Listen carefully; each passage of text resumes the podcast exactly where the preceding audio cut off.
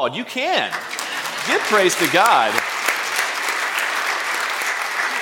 And I want to say to my interim minister of music, Henry Tyson, Henry, of all the anthems we were talking about in our worship planning, this was the one that I was most excited to hear. And choir, you did not disappoint. Praise be to God. It is a new beginning at First Baptist Church, Carrollton. Not just because I'm the new senior pastor or we're still within the new year of 2022. More importantly, we are new creations in Jesus Christ, and He is calling all of us to consider what He is at work at and how He is calling us forward to be more in conformity to His image and His plan in this world. In that light, I invite you to consider a question which may not have been lifted to you in some time.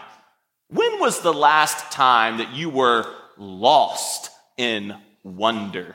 Now, that's an interesting question, so allow me to explain. Wonder is a response of the human heart when we experience something so bold and so beautiful that we cannot help but come away with a bigger view of life and of our hearts in this world. I know that what you're thinking is that, sure, David, I've experienced wonder, and from my experience, these experiences don't come as cheap. And if you're talking about Disney World, you're absolutely correct. I am one who was a proud parent of a three year old the last time I went to Disney World.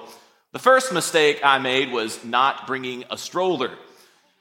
Sure, it was fine for those initial days of carrying a little one on my back, but about day two, I had to cry mercy and go and rent a stroller from the hospitality tent. But we were lost in wonder. No moment greater than the fireworks display in the Magic Kingdom on the next to night, last night of our stay there. Oh, it was glorious.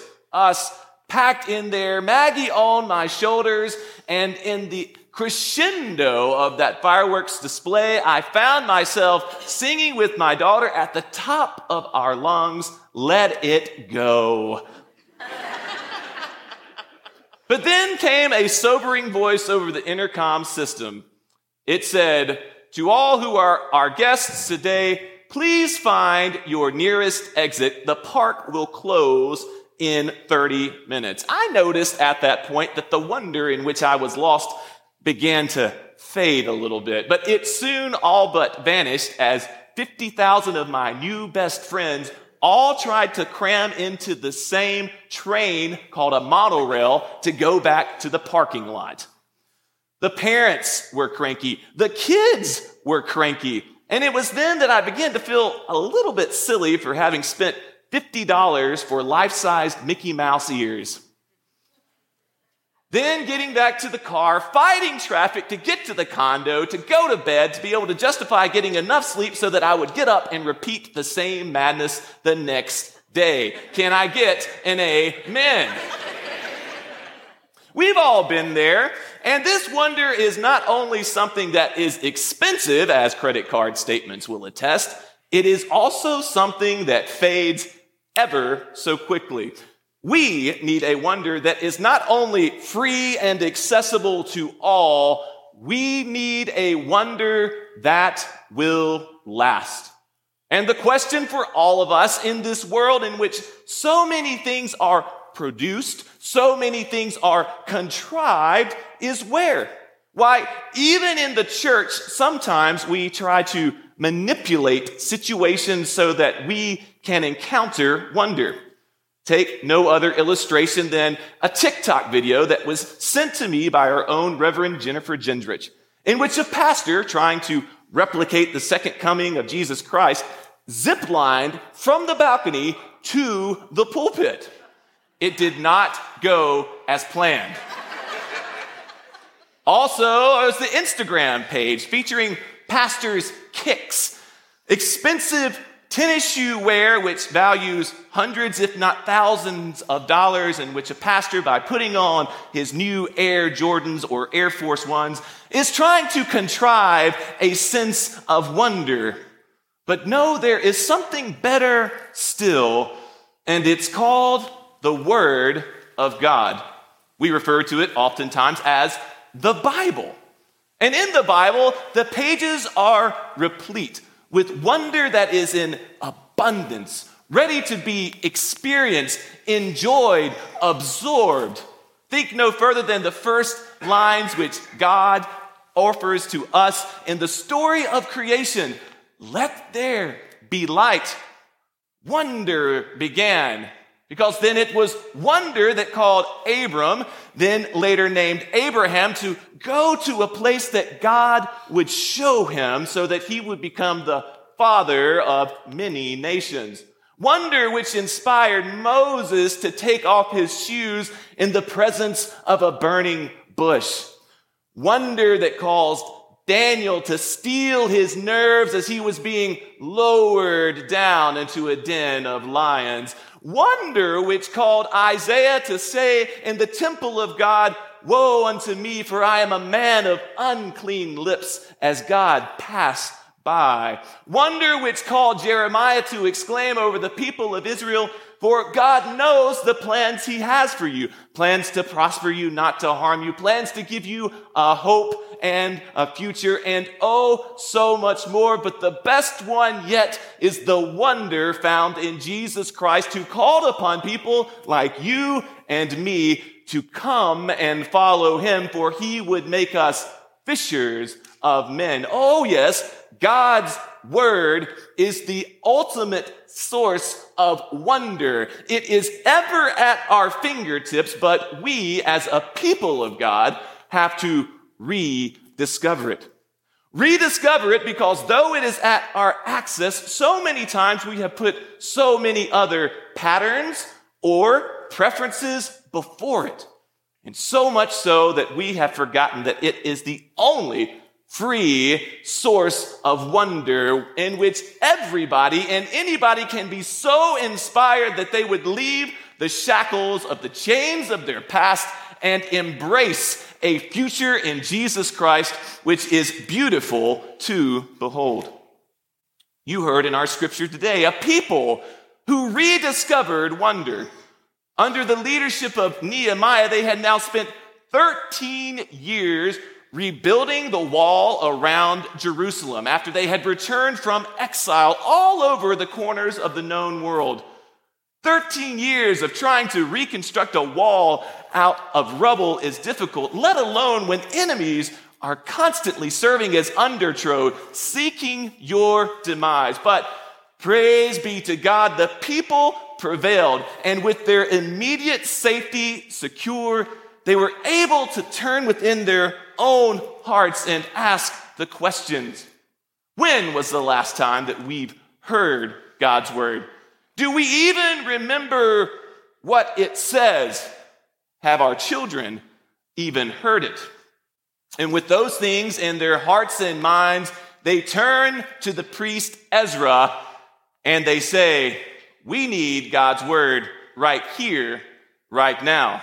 Speaking of God's word, I asked each and every one of you to bring your Bibles to church. And if you have it, I want you to open it up to Nehemiah chapter 8 as I will be looking at specific verses which I want you to read along with me. The people of God's word, in fact, came to Ezra in verse 1, and it says they came as one in the square. They told Ezra, the teacher of the law, to bring out the book of the law of Moses. This referred to the Torah, Genesis, Exodus, Leviticus, Deuteronomy, Numbers, the first five books of holy scriptures, which Ezra then read for six hours. And in that moment, the people were not only expressing a desire to have a geographical proximity, they were showing a spiritual unity, a oneness of their desire to hear God's word together.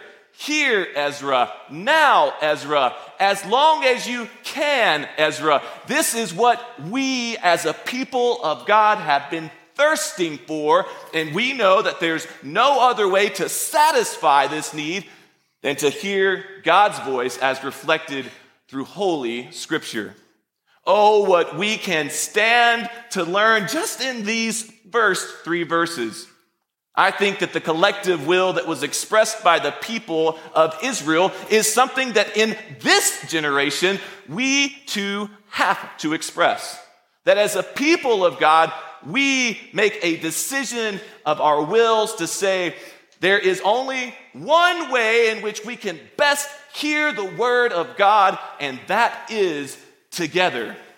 I was so encouraged last week because in conversations amidst a broader landscape of possible wintry weather, our deacon leadership huddled and came together and made a difficult but correct decision to have worship when so many others decided to not have worship. And though it was not an attendance record breaking Sunday, it did demonstrate that this church knows the power of together. It represented that which only can grow if we continue in our commitment. That is, we express no matter whether it's good weather or bad weather, whether it's a busy season or not a busy season, no matter if the tide won or the dogs lost, together is where we need to hear God's word in this sanctuary.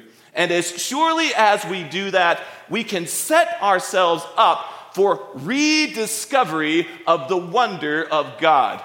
Without this first step of together, it is impossible to rediscover such wonder. So, yes, church, great job last Sunday. Thank you. Praise be to God. Now, let's keep going. This next part of the scripture in verses 5 through 8 is 5 through 6 rather is one which captivates my heart's emotion because in hearing the word of God the people respond verses 5 and 6 say the people upon hearing the word of God stand in reverence they cry out to God. Ezra praises God from an elevated platform they built from him, listening to the people say an exclamation, Amen, Amen. And then as they fall to their faces in worship of God as they weep. It goes to show us what can happen not only then, but now. For in that moment, it was God's word which illuminated the presence of his spirit. Now, was this the spirit that only descended upon them in that moment? Oh, no, no, no. Not what I see in Holy Scripture. God's Spirit is always with us, whether we're talking about the Holy Spirit that ignited the flame of the church or the greater kingdom of God, which Jesus spoke about, that is always in our midst and at work. And with eyes of faith, we can see it. What I think happened in this moment is because of the Word of God, people understood the proximity of God's immutable, unchanging Spirit that was right by their side. And because of that, they were engrossed in worship out of sheer wonder. I think that is a key point for each one of us.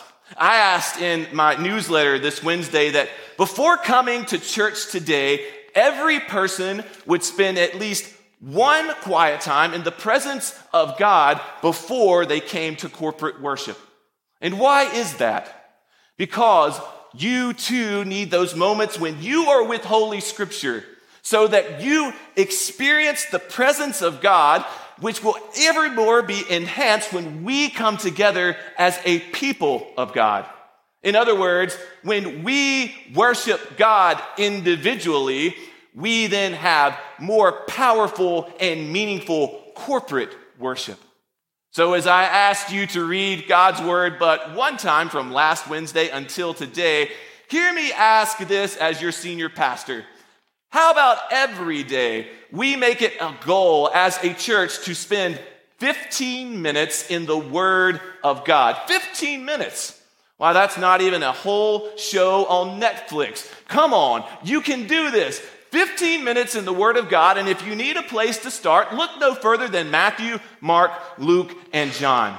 But with 15 minutes of word time in the Word of God, we will experience His presence of His Spirit. And when we come together collectively, we can be excited and anticipating what the people of God experienced here response, collective worship. In other words, when it's time to sing a hymn, we sing a hymn. And when it's time to read God's word, we read God's word. When it's time to pray, we pray. And when it is time for people of God to respond at each and every worship service in the conclusion, we can have full expectation that God's Spirit is at work. And today could be, should be the day when someone says, I want to make a decision to follow Jesus. Now, that is a worship that excites my heart. How about you? 15 minutes a day in the Word of God will change your lives. Children, youth, adults, let's commit ourselves to experiencing God's Spirit all throughout our week so that when we come together, it is but an exclamation point of what we have already received. Last but not least, in verses 8 through 9, we see an amazing occurrence in which God's people are studying his word together. Yes, Ezra, the priest, Nehemiah, the governor, and people called Levites, teachers of the law, go throughout the groups gathered there in the square, making sure that they understood what they had heard. It goes to say that these individuals, Ezra, Nehemiah, the Levites, did not just want the people to have an emotional experience. It wasn't supposed to be some superficial treatment of their lives. It was supposed to be them becoming the people of God, and they knew that there's only one way that that can happen. It happens when the people of God obey God's word. Do you want to know what the greatest expression of faith is, especially in the here and now? It's your obedience to what God's word says. James, the half brother of Jesus, said, Do not deceive yourself by being hearers only. It does no good to just hear God's word and let it wash over you. No, we have to be doers of the word of God. And there's no other way to be a doer of the word of God than for you to know how you need to obey and apply God's word to your life. I bet you can know where I'm going here, don't you? Every single person, whether it's the senior pastor or the little children in our presence, needs a teacher of the Word of God actively involved in their life, in your life. We need small group Bible study. And I will say, through the ministry of the church, I want to promote and I want to underscore the importance of our Sunday school ministry. That every single one of us is actively participating in a small group Bible study where a teacher of the Word of God comes along and highlights this is how you take these faith concepts and apply them to your life. And that you are in a community of like minded people who desire to take God's word and put it into action. That, my friends, is why Nehemiah and Ezra are therefore able to exclaim to the people, even though they realize how much they've forgotten, even though they realize that it has been long since that they have felt and discovered the Word of God and the wonder therein, they were able to say, But the joy of the Lord is your strength.